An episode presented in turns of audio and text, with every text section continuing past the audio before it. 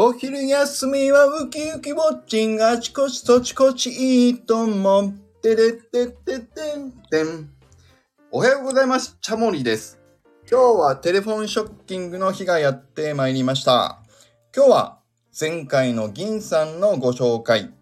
アスミンこと山形のスイカ農家エデンのアスカさんです。どうぞ。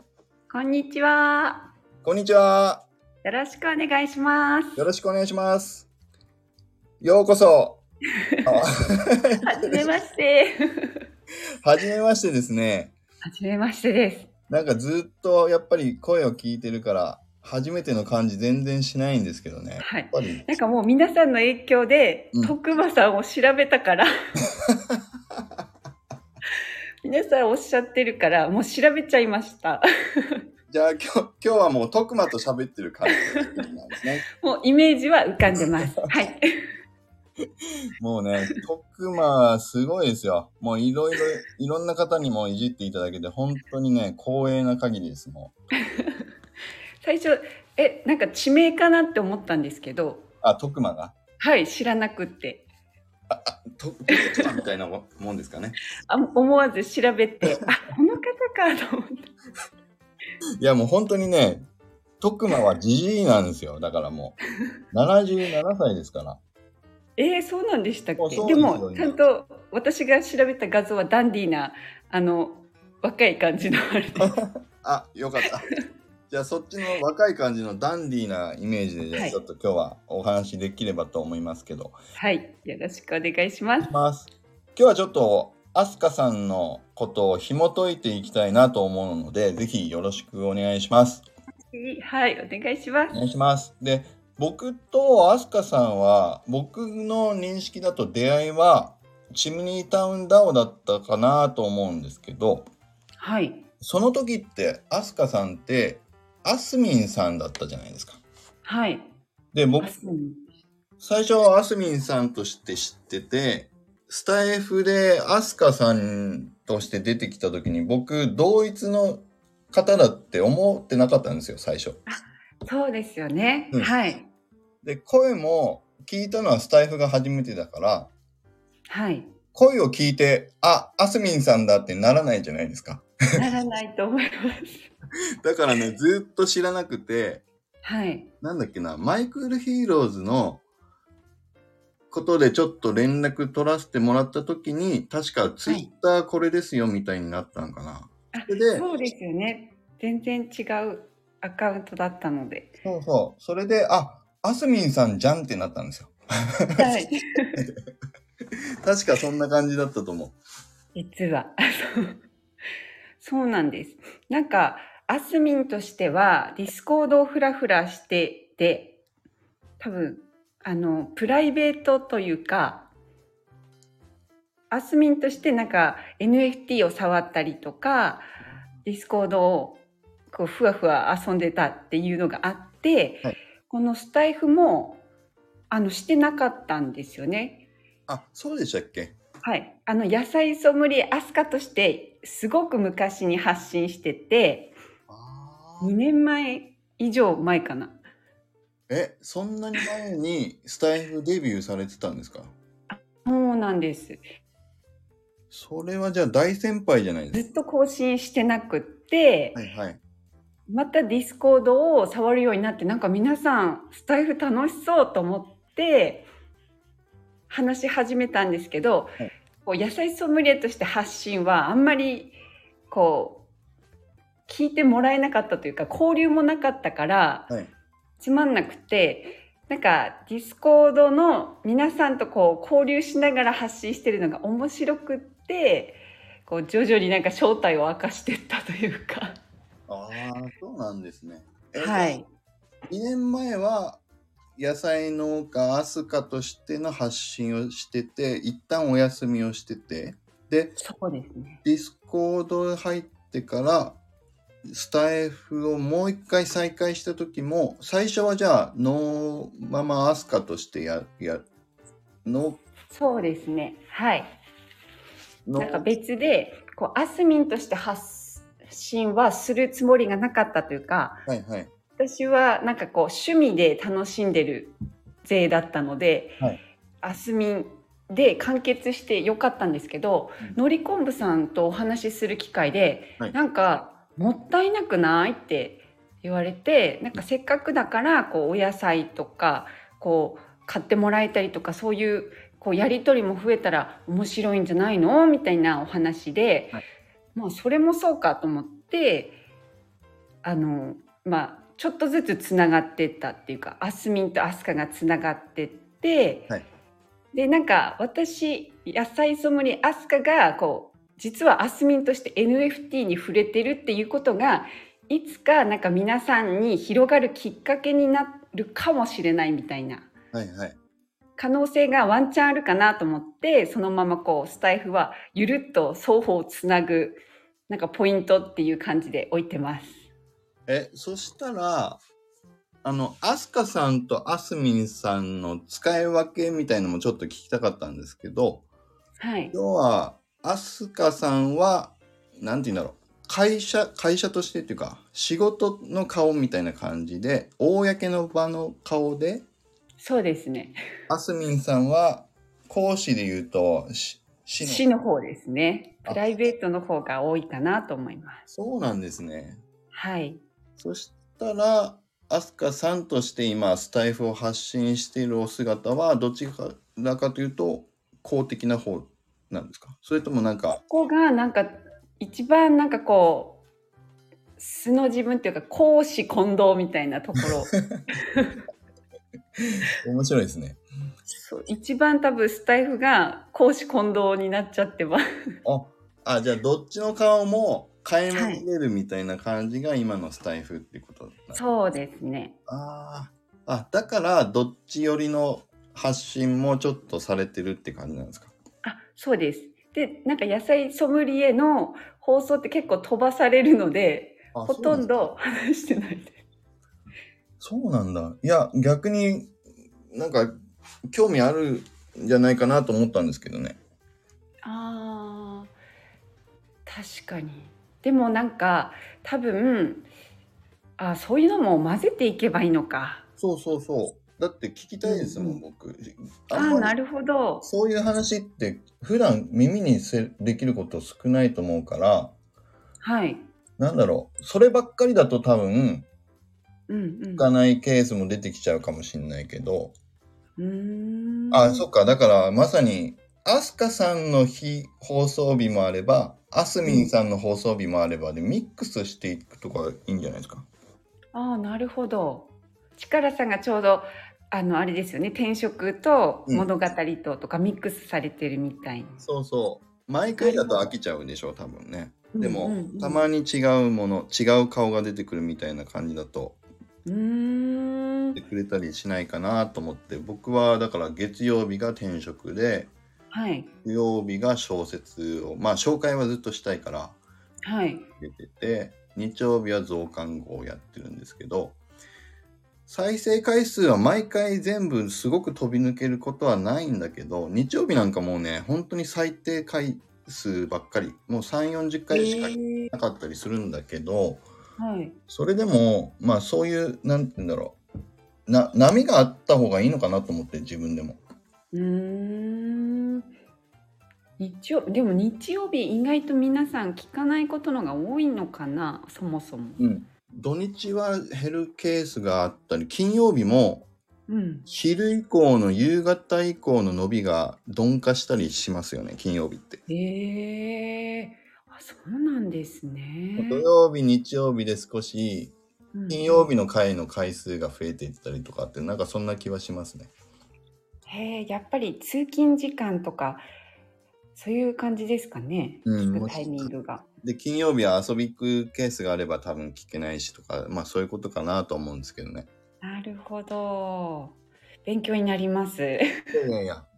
でも本当にだから僕は個人的には飛鳥さん結構本読んでこういうのを聞きましたよって発信とかもされてたりも面白いし、はでもやっぱりね、もともとそう何をされてる方なんだろうっていうのも僕もね、あ、そうだ、ちょっと話長くなっちゃったけど、それも聞きたかったんですよ。だから、うんそういうのも絡めた飛鳥さんの今事業としてやってるというか、そのお野菜の話も聞きたいですよね。毎回は重くなるかもしれないけど。だから聞きたいですよ、僕。なるほど。じゃあこれからちょっと織り交ぜながらお話しさせてもらいます。ぜひぜひ。なんかこういう声を聞けるってすごくありがたいですね。あ、よかったです。ちょっとね。ありがとうございます。そう、お話ししたかったんですよ。だって、野菜ソムリエっていうこと自体が何されてる方なんだろうっていうふうに思うし、うんうん、確かに。だって周りにいないですもん、野菜ソムリエって。私、野菜ソムリエっていうかさ、僕初めてだから。そうですよね。確かにそうかも。だから実際今日伺いたかったのは、まず、エデン自体がどういう組織っていうか、どういうものなのかも聞きたかったんですよね。はい。なるほど。あの、一応エデンっていうのは山形で農業を営んでる農園というか、はい夫婦で立ち上げた農園になります。そうすると、例えばイメージは、のりこんぶさんのところで言うと、後藤農園っていうのがはい。エデンですっていうことか。ご夫婦でやられてる。ね。はい。農園名がエデンです。なるほど。なので、のりこんぶさんが私だとすると、栽培マンさんが主人みたいなおー、わかりやすい。そ イメージです。じゃあ、ご夫婦でやってる農園がエデンですよっていうの、わかりました、わかりました。そうです。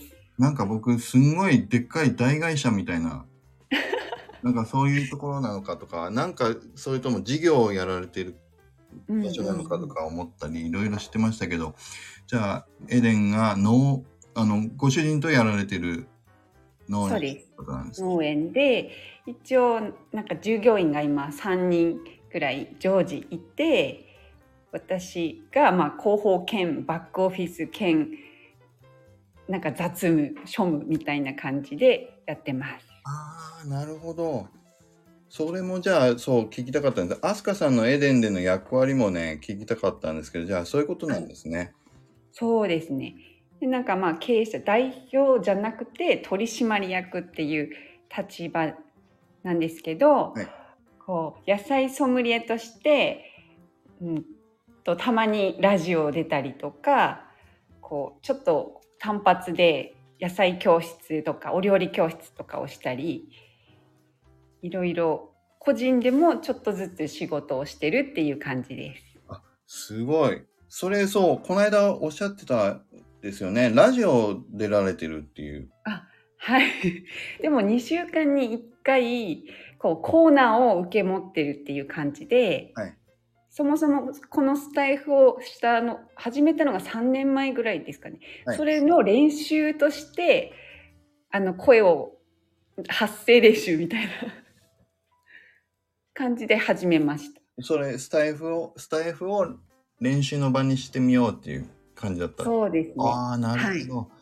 で実際そのローカル放送が始まったのであのそっちそっちが、まあ、2週間に1回だけど慣れてきたから、はいもういいかな練習はみたいな感じで 1回ストップしてたんです。あ、一回ストップしたのじゃあそういうこともあったんですね。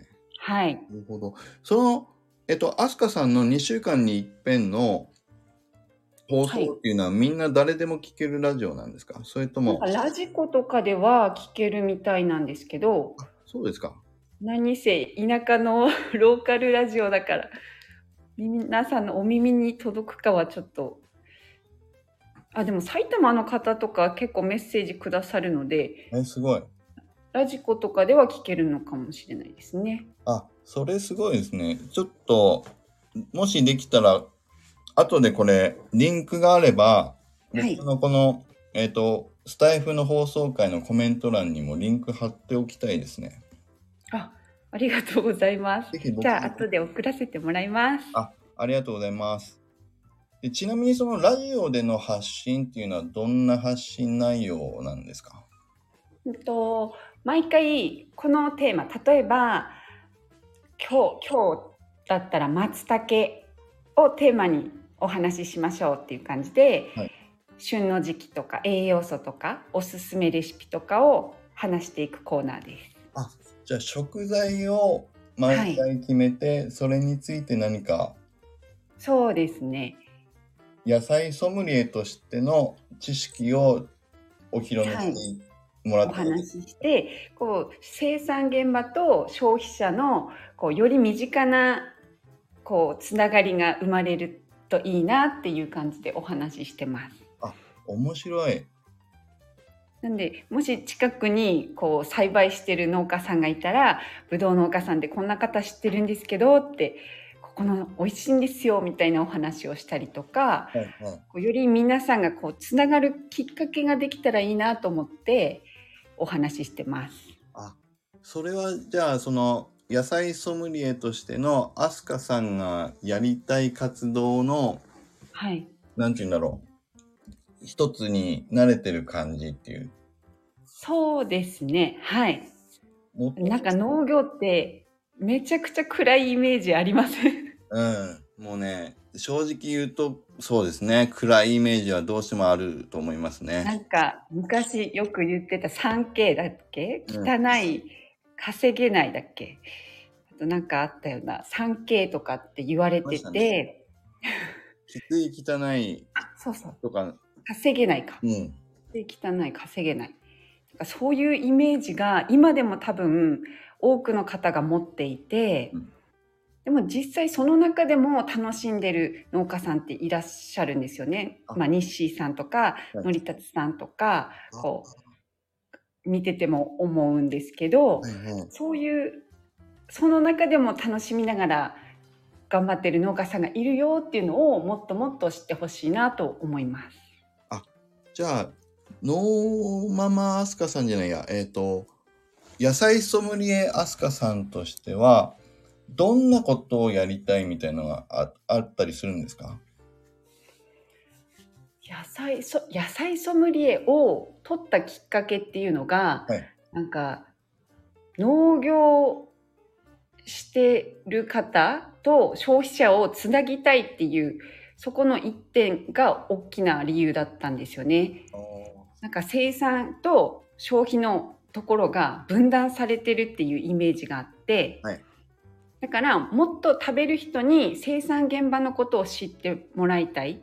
でその取っかかりとして野菜ソムリエがこうちょっと役立つ栄養素とか食べ方とか一緒に提案してくれてたらちょっと耳を傾けてくれるかもしれないなっていうのがきっかけです。あ、そうなんですね。うん僕、てっきり野菜ソムリエっていうものを自分で勝手に名乗りながら、エデンの紹介をしていくっていう役割なのかと思ったけど、もっとなんか大きな野菜ソムリエっていうのが民間資格なんですよね。それ今、僕まさに聞き逃さないように引っかかったところだったんですよ、さっき。そうですよね。うんあ確かに資格いろいろソムリエ名乗ってる方いますもんね。やっぱり勝手に言ってるだけだと思ってる人、僕も今のまさに今まで勝手に言ってるだけと思ってたけど、ちゃんと資格なんですね、それね。そうですね。じゃあここは野菜ソムリエとして説明させてもらっていいですか？ぜひ、ぜひ、あの、聞いてる皆さんにも。野菜ソムリエっていう資格は、はいあの日本野菜ソムリエ協会っていうものがある、はいあのこう取得資格というかで3段階あるんですよ。野菜ソムリエっていうのと、はい野菜ソムリエプロっていうのと、はい野菜ソムリエ上級プロっていう3段階の すごい。資格があります。すごいですでそのね。3段階は赤のスカーフか緑のスカーフか紫のスカーフかスカーフかでこう階級が違うんですけどそれ、スカーフは、はいえっと、支給されるってことなんですか？買うんです。あ買う、買うけども、指定のものがちゃんとあるってことなんですか？そうです。おお。で私は緑のスカーフを巻いてるプロ野菜ソムリエプロっていう資格になります。おお。え、じゃあ、えっと、一番下のとこから入っていって、一番最初は何色なんでしたっけ？一番最初は赤です。赤。で、次が今のアスカさんの緑、はい。黒。はいで、一番上が何でしたっけ？上級プロって言って 紫のスカーフをされてますおーなるほど。すごい。そんな階級みたいになってるんですね。そうなんです。意外とこうしっかりしたこう段階があるんですよね。これすごいですね。な、何が違うんですか？その階級で。知識の深さですかね。もう上級プロは事業計画書とかも提出して、プレゼンしてとか、結構ハードルが上がっていきます。え、じ、事業計画っていうのは誰に対する事業計画なんですか？うんとその野菜ソムリエ協会さんに野菜ソムリエっていう資格を生かしてこういう事業展開をしたいから私は上級プロになりますっていうそこまでの事業計画を出して審査があって受かった方々が上級プロっていう資格で活躍されてます。と、いろ、いろんな情報が今出てきて、もうちょっとちゃんと理解したいんですけど、そもそも、えっと、野菜ソムリエさんのその資格を取る方っていうのは、ど、どんなことを目指される方がその資格を取ろうとされる、目指されるんですか？なんか結構職業的には幅広くてシェフとかもいらっしゃいますし成果物を取り扱ってる八百屋さんとか、はい農家も結構多いです。自分で作ってる方も、料理される方とかも、食品に関わる方が、はい、その野菜ソムリエっていう資格を取られるケースがいろいろ幅広いんですね。うん、お料理教室されてる方とかはい。も多いようですね。そうすると、その、そこでの資格を取るために学べることっていうのは、どんなことがあるんですか？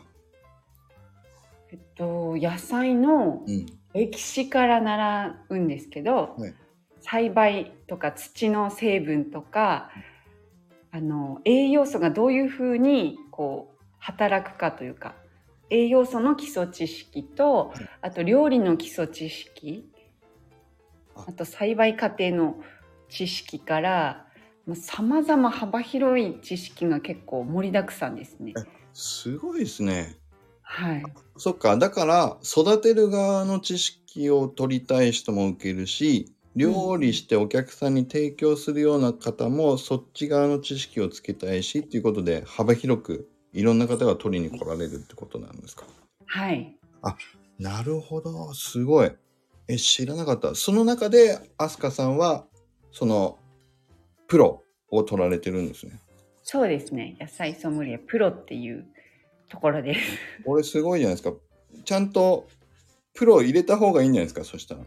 あそうなんですあのプロフィールとかには入れてるんだけどそっか。そうなんですよなんかスタイフには入れてないかな？入れてるかな？確認します 今後だから、アスカさんを紹介するときは、はいと野菜ソムリエプロのアスカさんですって僕も言うようにしますよ、ちゃんと。あありがとうございます。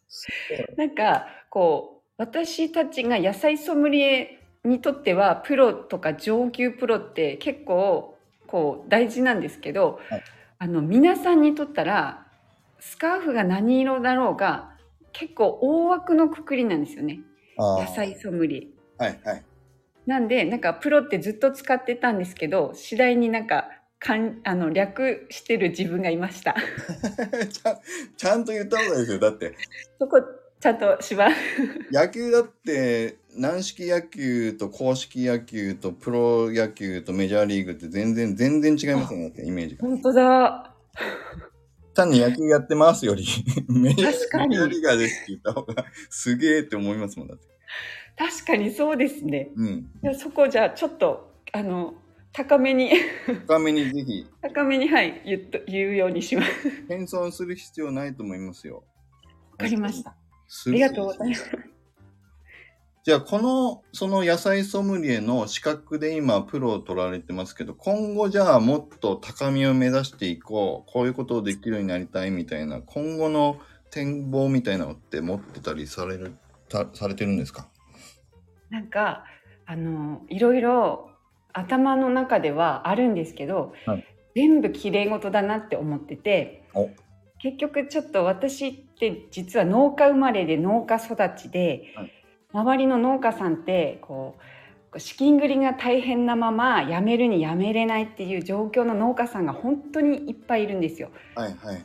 でそういう状況の農家をなんか何とかしたいっていうかちゃんとこう利益と経営ん？なんて言うんだろうな。経営が回るような農家さんがいっぱい生まれないと困るって思ってはい。なんか地域を支えたいとか農業界を元気にしたいとか、まあ綺麗事はいくらでも言えるんですけど、うん。結局は実家の農家をあの綺麗な形で引退させてあげたいなっていうのが一番の目的かなって綺麗事を取っ払ったらそこに行くんじゃないかなと思ってます。そっか。ええっと、だから、旦那さんとやってるエデンの農業、農家以外に、実家も農家をされてるってことなんですかそうですね。あはい。なるほど。で、そのままだと放っておけないっていう感じなんですか、やっぱり？確かにあそうですね。あなるほど。でも、いや、綺麗事に全然聞こえなくて、まずは身近なところからの本心だと思うんですけど、すごいなんか響きますよ、それ。ありがとうございます。結局ほっとけないんですよね。なんかそう、でもそういう事情とかも全然、やっぱり農業やったことないとわかんないし、普段そういう情報わざわざ僕は取りに行かないから、確かに、あれ、世代変わっていく時って普通に引き継ぐもんじゃないのみたいなイメージはあるけど、実際にでもそれを終わる時は終わるってしてあげなきゃいけないだろうし、そうなんですよね。大変ですね、それ、確かに。はい。なんか皆さんこう就活で頑固なこうお親父とか頑固な実家の人が動かないみたいなところがまさに私のにとっては農業の父でみたいあな大変なのに誰にもなんか解解解決をこう促されてもなんか動かないみたいな。あー、でなんか俺のやり方はこれだみたいな感じなんですか？そうです。おなるほど。ただまあ現状なんか大変なのには変わらないのに変わろうとしないとかそういうのがやっぱり見てられなくて、はい。見渡せばそういう農家さんもたくさんいるのでなんか私がこういろんな人とか交流とか他産業を学ぶことによってこういう手もあるよこんなこともあるよっていうのを提示してあげて、はいうまく引退できる事例が作れれば周りの農家さんたちもそうやってこう底上げっていうかしていけるんじゃないかなっていう可能性を感じてます。すごい。確かに。だから、身近なところでお父さんお母さんの事例をうまくできたら、あとは野菜ソムリエプロとして、それをはい、他のところにも同じような状況の、まあだから高齢者の方がやってるような農家さんとかを、うん。もう少しこうやったら救っていけるかもみたいなことを上級プロとしてやっていきたいみたいなことを提案していけるかもってそんなイメージなんですか？そうですね上級プロじゃなくてプロですけど あだから今後上級プロになったらあそういう事業計画みたいなのも出していけたりするんですよ。うんでも、うん、し資格としてはその上は目指してなくてあとは今のポジションであの本当に農家の現場目線でいろいろアプローチしていろんな可能性を模索していきたいっていう感じです。そっかだからプロとしてもちゃんとできることはあるんですね。そうやって事業を計画したり提案していったりと。はい、あすごい。なんかすごい。全然思ってたのとち 違う感じだった。すいません。なんか期待通りのお話で。いやいやむしろすよりすごいお話聞けたと思います。今回だってこんな話聞いたことある人ってほとんどいないんじゃないですかね。ないかも。ふざけ倒してるから。すごい、もっと、もっと、こんな話を聞きたいですよ。アスカさんの、あの、はい放送で。ありがとうございます。あでも最近なんかそういえば先日の放送ではいちょっと原点に立ち変わ立ち返んなきゃなと思って私がそういう現在地とかを話している放送回をなんだっけかな説明欄に追記したのであもしよかったら聞いてみます。ぜひぜひ。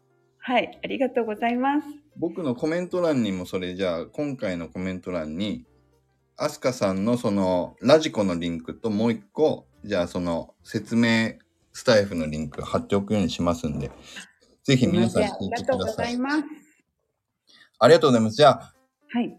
このあたりでちょっとそろそろお時間になりそうなんですけども、おはい話、漏れてることとか、今後こういうことやりたいよとかっていうこととか、もしあれば最後に一言いかがですか？うんとなんかやっぱりこう楽しみながらこうやって交流するのってすごく楽しいなと思うので、はい。もっと農業以外の知識を私は知りたくって、はい。これからもいっぱい勉強させてください。ぜひぜひ、僕もいろいろ勉強させていただきたいと思いますし、皆さんね、聞いてる皆さんも今日本当に野菜ソムリエの知識もかなり深まったと思うんで、本当にいいお話聞かせていただいてありがとうございました。はい、ありがとうございました。はい。じゃあ、ちょっとちょうどいい時間になってきたので、次回のチャモリのス,、えースタートものはの、えっ、と、お友達ご紹介いただきたいんですけれども、どなたをご紹介いただけますか、はい、えっとエクスマの若さんです。おー、若さんですね。ありがとうございます。お願いします。はい。じゃあちょっと若さんにつないでみます。若さん。あ、もしもし、若です。こんにちは。あ、こんにちは。つながりましたよ。ありがとうございます。若さん。あ、どうもどうも。あの、若さん、今、アスカさんからご紹介をいただいて、次の、はい。あの、いチャモリのテレフォンショッキングなんですけど、マジっすか？はい。どうですかね？来週、来週だと思いますけど、出てくれるかな？あー、ちょっと、あ、いけそうだな。よし、いいとも。ありがとうございます。よろしくお願いします。はい、ということで、今日のゲストは、野菜ソムリエプロのアスカさんでした。はい、ありがとうございましたあ。りがとうございました。バイバイ。てテレれてれてテレれてれれ。